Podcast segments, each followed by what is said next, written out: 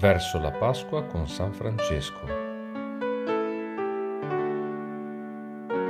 Interroghiamo il Vangelo.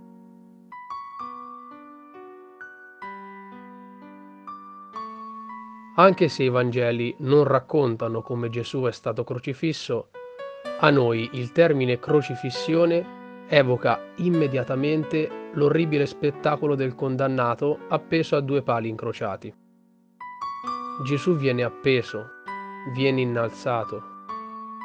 L'uomo prende in giro il suo Signore, pensando che portarlo fuori dalla sua vita, dalla sua comunità, dalla società lo potrà rendere più libero.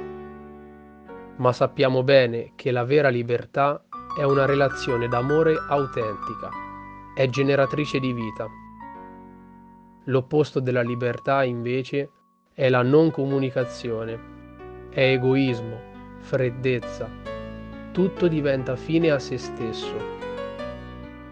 Eppure l'amore di Gesù raggiunge il culmine proprio nel momento del dono totale della sua vita sulla croce, abbracciando la croce.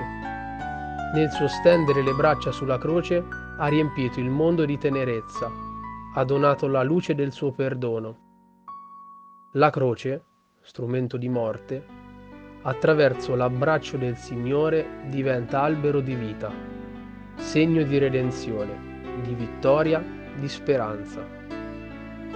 La morte in croce del Signore non è un fallimento, ma è un dono d'amore gratuito, totale, un nuovo inizio per la nostra vita, una condivisione della nostra fatica quotidiana che viene riscattata dal Signore.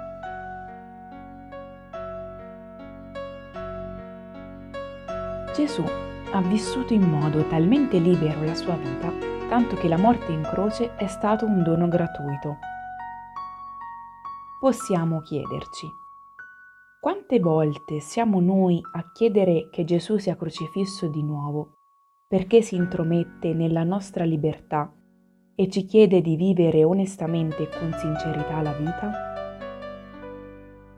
E quante volte chiediamo davvero perdono chiedendo al Signore di fare la sua volontà?